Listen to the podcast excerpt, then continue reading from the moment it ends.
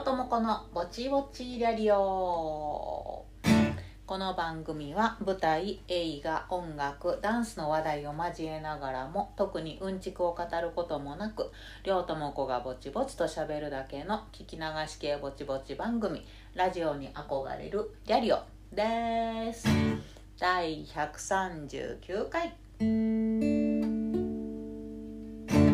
はい、第139回、2023年6月第3週目の放送です。はい、6月も真ん中まで来ましたですね。さすがに梅雨やね。もう、じーとーってしてます。もう、なめくじ喜ぶ、じーとーって感じですね。もう、梅雨らしい感じの梅雨で、まあね、こんな感じの梅雨は正しいんでしょうけれどもですね、気温が上がって湿度もそこそこ今ね高いような感じなので、まさにムシムシという感じなんですね。で、ムシムシ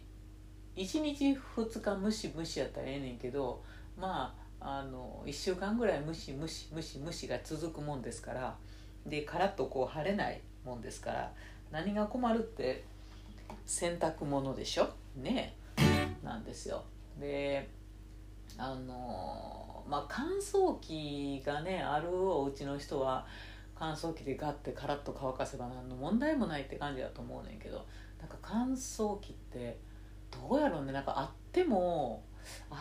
使わへん気がするって感じなんですね。私衣類がすごい傷むじゃないですか、なんかケバーってなってね。でネットとかに入れて、なんかトリートメントシートみたいなやつ、ああいうの入れたとしてもやっぱりこう傷むよねって感じがして縮んだりね。だからどうもこう乾燥機はね、シーツ乾かしますとかそういう時は重宝な感じがするけど、あんま使いたくないなというので、どうしてもこう干したいのですよ。だから部屋干しというやつになることがどうしてもこの時期多いんですけど、部屋干しするとさ、どうしてもね、よく洗剤の宣伝でやってますけど、部屋干し臭っていうかさ、部屋干し臭って言ったらなんか綺麗に聞こえるけど、結局雑巾と一緒の匂いするよね。雑巾臭マジできついよな。なんかせっかく洗ったのにさ、なんか干してる最中ぐらいからさ、待て、この部屋の中雑巾の匂いすんぞと思って、どれと思って、なんか洗濯物全部が雑巾の匂いするわけじゃなくて、なんかある一定のなんかタオルやったりとか T シャツとかから雑巾臭がすっごいする時があって、うわめっちゃブルーと思って。でその雑巾臭が干した時に香ってるやつは、じゃあ乾いたら雑巾臭消えますかっていうと消えへんよね。からりと乾いた上でも雑巾の香りは漂い続けててあかん、めっちゃ古いやと思って、もうそれを着たところで絶対ね出先でブルーになるのが分かっているので、もう一回洗おうってなるわけなんですけど、だからこの時期どうしてもだから全部じゃないのが不思議やねんな。だから全部洗ったものが同じ環境でさ洗濯して干してってなっててさ、で別に汚い靴下とかじゃないんやで、普通の T シャツでもその繊維の質によるんかもしれへんねんけど、いつもね同じ T シャツが雑巾臭出やすいなと思ってるのがあって、結構こう目の細かい柔らかい気持ちいいこうメリアス素材の T シャツやったりするんですけどね。だから高い T シャツやねん、高い T シャツやのになんかそれがいつも強烈な雑巾臭を放つんですよ。で使ってる洗剤もさ、いわゆる除菌なんちら入りみたいなさやつよ、今時のやつねんけど、そいつだけはその T シャツだけはどうやってもその菌を跳ね返すことができひんみたいで、くっさってくっさい仕上がりってなるんですよ絶対嫌じゃないですか。洗ってへんみたいやしと思って、で出先でちょっと小汗をかこうもんならもう 100% 雑巾になるからさ、絶対にこんなん外に着たいからへんと思って、でどうしたらいいんやろうって思ってたんですね、ずっと。で、まあ何回か洗い直したりとかしてたんやけど、なんか昨日、テレビでね、その雑巾臭の対策みたいなのをやってて、まあ、雑巾臭を作るそのばい菌はなんか少ない量やったらそんなにこう匂いをとどめるぐらいの力を持つことができひんねんて。だけど何匹かこうわーっと仲間が集うとバリアを作って、そのちょっとやそっと抗菌洗剤で洗ったぐらいじゃそのバリアがほどけへんねんて。だから洗ってもそのバリアがほどけへんかったがためにばい菌たちがヒヒヒヒヒってタグを組んでタオルとか T シャツの上で臭い匂いを放ち続けるわけよね。そうっていうので、じゃあそのバリアはどうやったらほどけるんかっていうと、すごい簡単な方法でほどけるっていうことがね、私がそのテレビに教えてもらったんですよ。めっちゃ主婦っぽいやろ。なんか40度とか50度とかそこいらの熱でそのバリアたちはあれってなるんですって。しかも割と瞬時にで、まあ、方法としてはだから50度以上のお湯に洗濯する前にザブーンってつけて10秒もほっとけばあれってなって、そのバリアたちはバラバラになるわけですよね。でそこから洗濯したらもう元は残ってへんから匂わないとっていうことになるんやって。マジと思って、簡単やしと思って。で、まあ、お湯つけるのもめんどくさいわっていう人はドライヤーとかでもいいみたい。ドライヤーもまあ、熱風やったらね 40、50 度なんて軽く出てるし、あれ90度ぐらい出てるっしょ、もっとかだけど、それをわーって全体にこうまあねまんべんなくこう当たるように、まあ、1箇所につき5秒ぐらいはやった方がいいんじゃないですかって感じだけど、ビーってゆっくりね熱風を当てるだけでも死ぬと。でそこから洗うとっていう風にしたりとか、なんやスチーム、服かけてわーってアイロンかけるみたいなスチームを持ってる人はスチームをザーってそれこそね1箇所5秒ぐらい当たるようにゆっくりヒャーって全体にしてから洗うと、匂わなくなるって言ってました。マジか、簡単やんけと思って。せやけどスチームないぞと思ってだから洗濯する前に今日は鍋いっぱいのお湯を沸かしてやなだから 40、50 度のお湯で死滅するって言うけど、給湯器から普通にさ水道からお湯を出して、一番高い温度でやってもうち何度や48度ぐらいなのかな出るのが。だから多分それ水道から出しとったら出てきてしばらく溜めてなんてしてたら40度切るような気がして、それじゃあいつらがあれって瞬時にならへんやんけと思って、ぐらぐらと鍋に大量のお湯を沸かしてやね。で沸騰までいかんで別にええわけやから、ちょっと鍋の底にふつふつってこう泡が出てくるぐらい、あこれでもう 70、80 度なっとんなっていうところで、お湯をシンクに洗濯もね気になるタオルとかその臭い臭い T シャツとかねちょっといつもこれちょっと危うい時あんなっていう物を洗濯前に集めて入れて、でそこに熱湯の鍋に沸かした熱湯をジュワーってかけて一回しかけて、おっとちょっと傘足らんやんけ思ったから、もう一杯沸かしてもう一杯かけて、でまあひたひたになるぐらいにして、あーっていう声が聞こえるようでしたねあーっていう声が聞こえた気がしたので、そこからシャッと上げて洗濯機に移して、他のものと一緒にザーっていつも通り洗ってしたらあれですよ、まあ、今日もね天気が悪くてちょっとお外に干しても乾かんやろなぐらいの雨降ったりやんだりみたいな、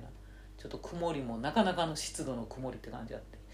だけど干してもね今んとこ匂ってないです。イエー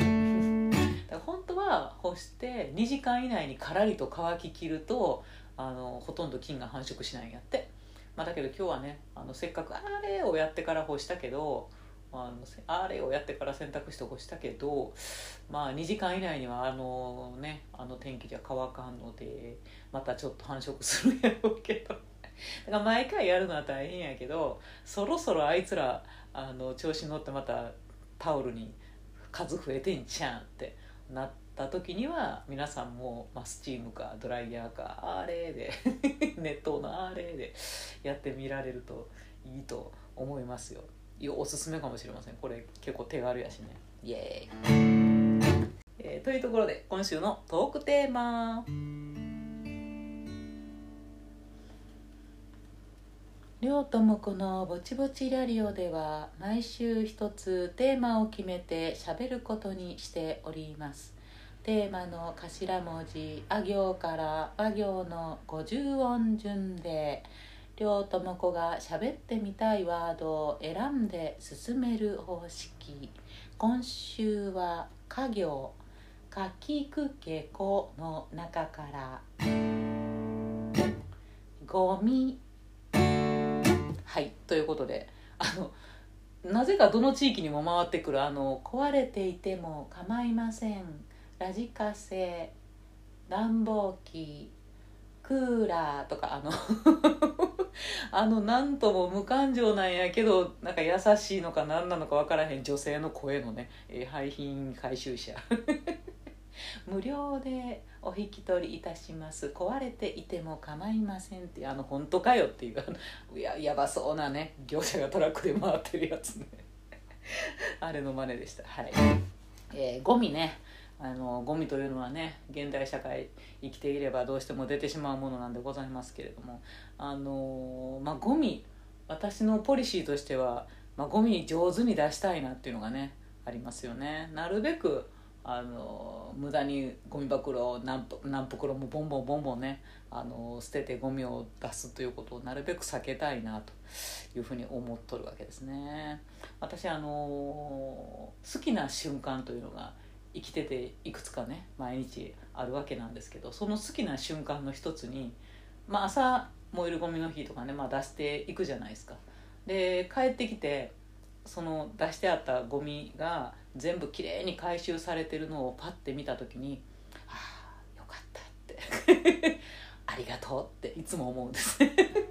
で割と好きな瞬間なんです、ゴミがきれいに回収されているのを見るっていうのがっていうなんかね持って行ってくれはるというのが非常にありがたいなと、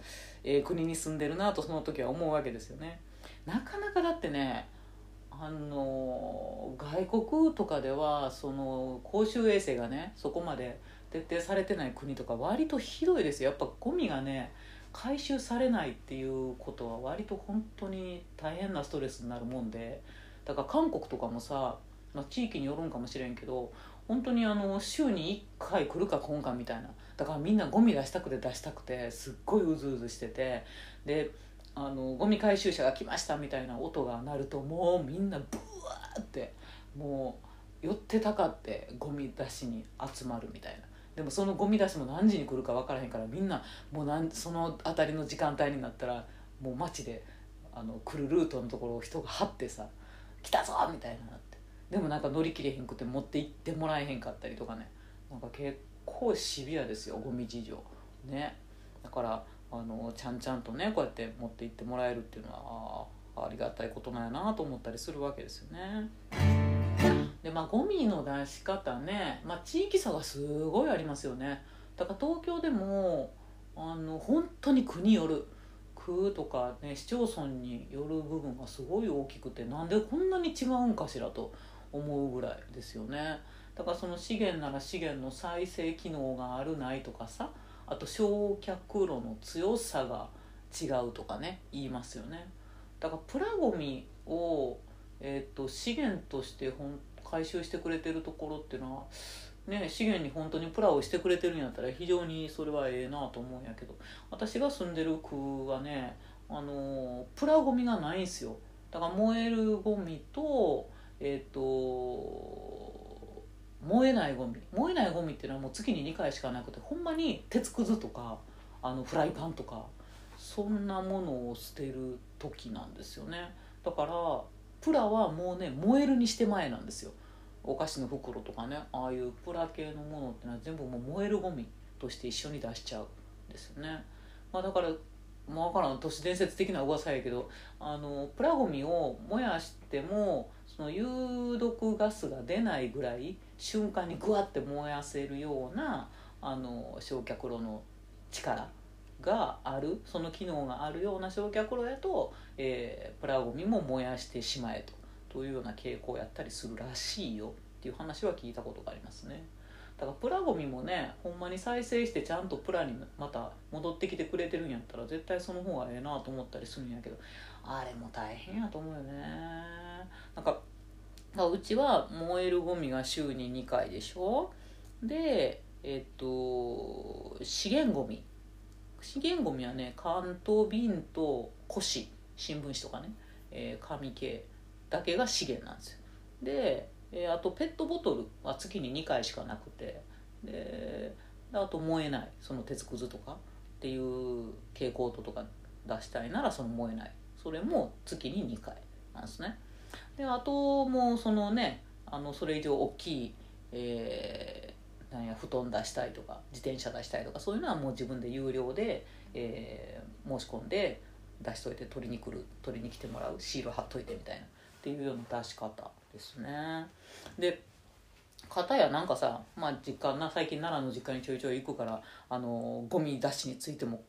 地元に詳しくなりましたけど結構細かくて、燃えるが週2回でしょ。でプラが、週に1回か、燃える週2回プラ1回で、資源ゴミがね、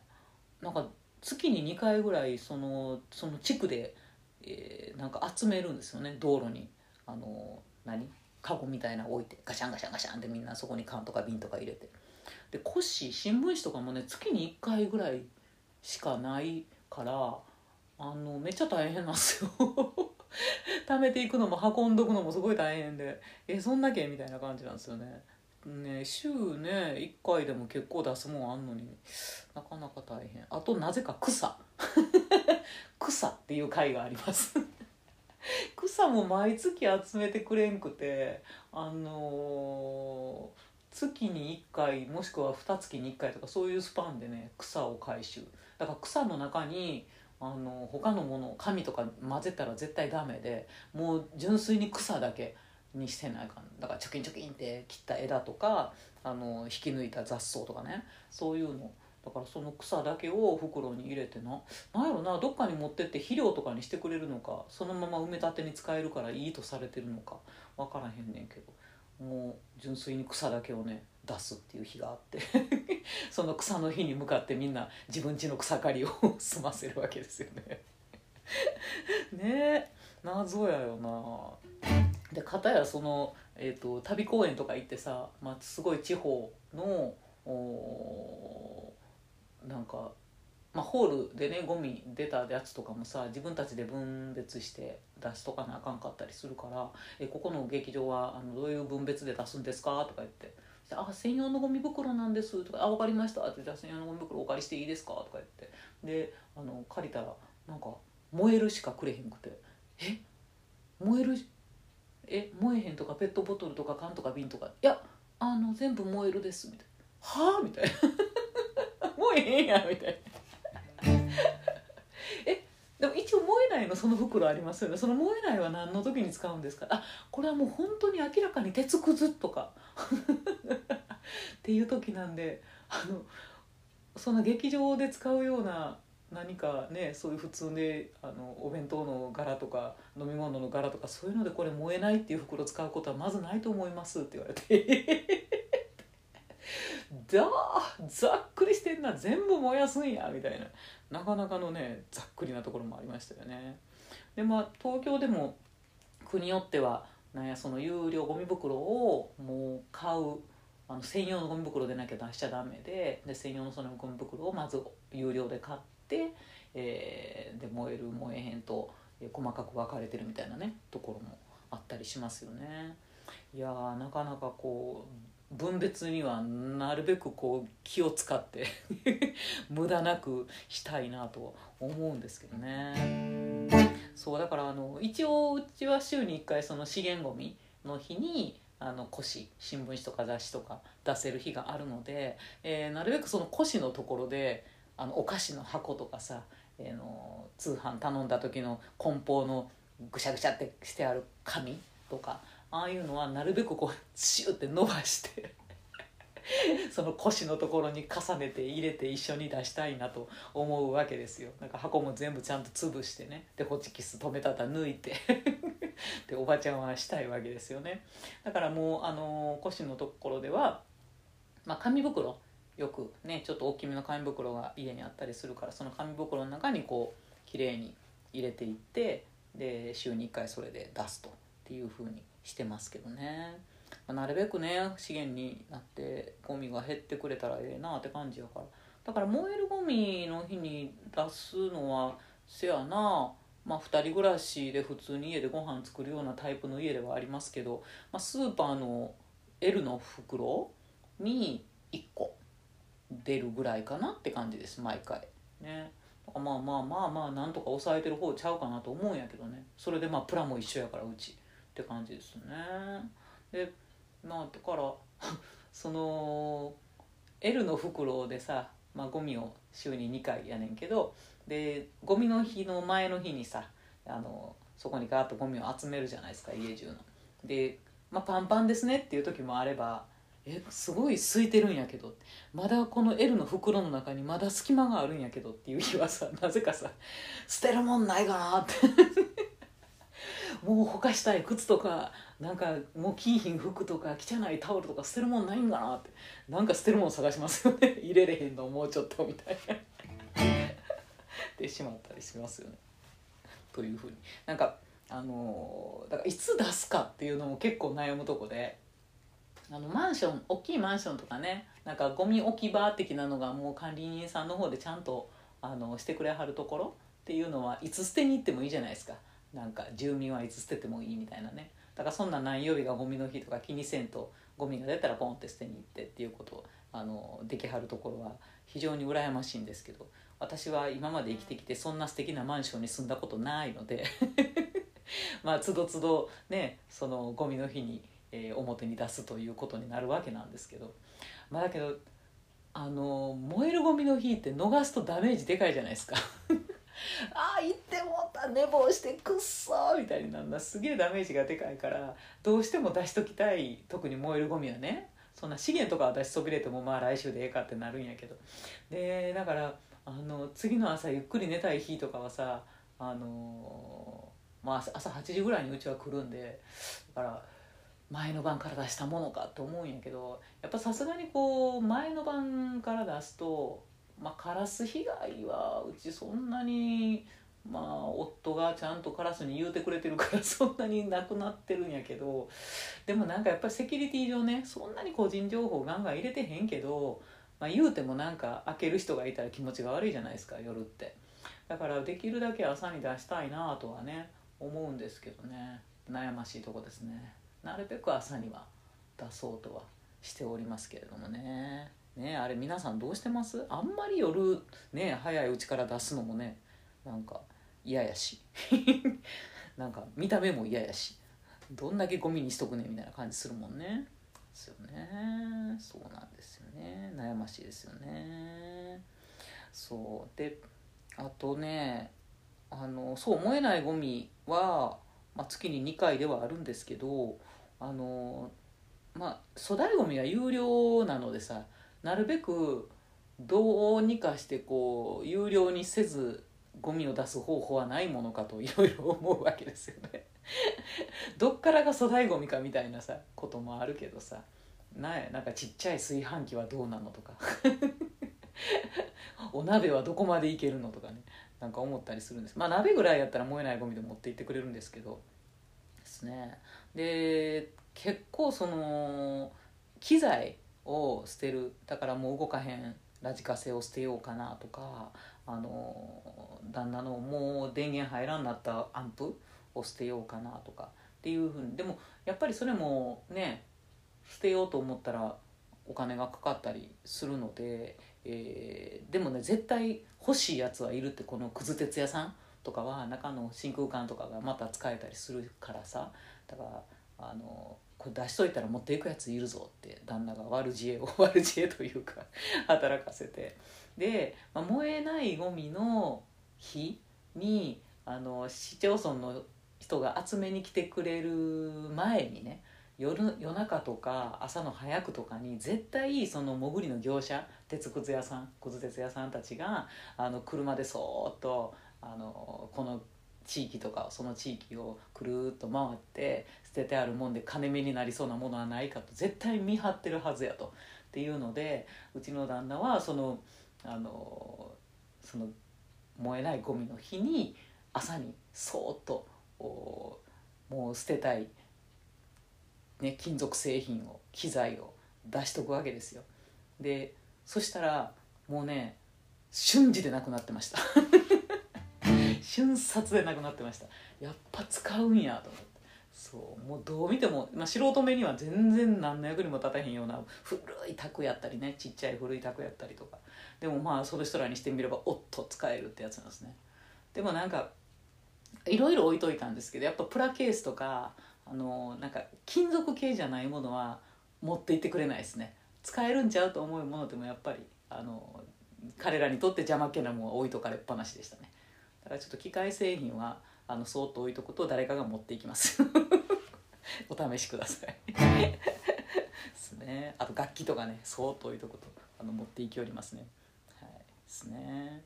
そうだから人によってはね、もう引っ越し前でいろいろ片付けたんやなっていう人とかは、ちょっと晴れた天気のいい日やったら食器とかちょっとした小物とかね、洋服とかご自由にどうぞって言ってずらーってフリーマーケットならぬどうぞ持ってってください市みたいなのがそこで展開されてて、で割とそれもすごいみんな持って行ってくれはる。うちの家の前の道っていうのがめっちゃ表通りでもないしそんな人通りのないわけでもないってちょうどいい感じの路地なんですよ。だからみんな割とねそこに置いてあると持って行ってくれはるっぽくて、割とそのようにされてる方がいはりますんで、うちもその時にはね引っ越したり物減らしたい時はそうしちゃおうかなって思いますけどね。ね、皆様どのようにゴミ対策されてますかね。あとあれやな、もうええかっていうタオルを捨てるとかT シャツを捨てるとかっていう時には、すぐに捨ててしまわないで、一回その料理の時の油を吸うためのものにするとか雑巾にするとかのために、鍋を一回拭いてから洗うカレーの時とかねというような時とかのために、布としてもう一回活用できるようにその布入れみたいなのを作ってそこで一回活用してからゴミにしたりとかねっていう風におばあちゃんめいたことを私はやって、なるべくねゴミになる前にもう一回役に立てみたいなっていう風にしたりとかしてますよね。だから昔の人は本当にゴミが出えへんように上手に生きてはったんやなっていうか、無駄なものもねそんな無理やり買ったりせんかった時代やったんやろうなとは思うねんけど、ほんまにだっておばあちゃんとかなんてその生ゴミみたいな人参のねヘタとかそんなんはもう畑に戻して肥料にしてはったし、で自分家で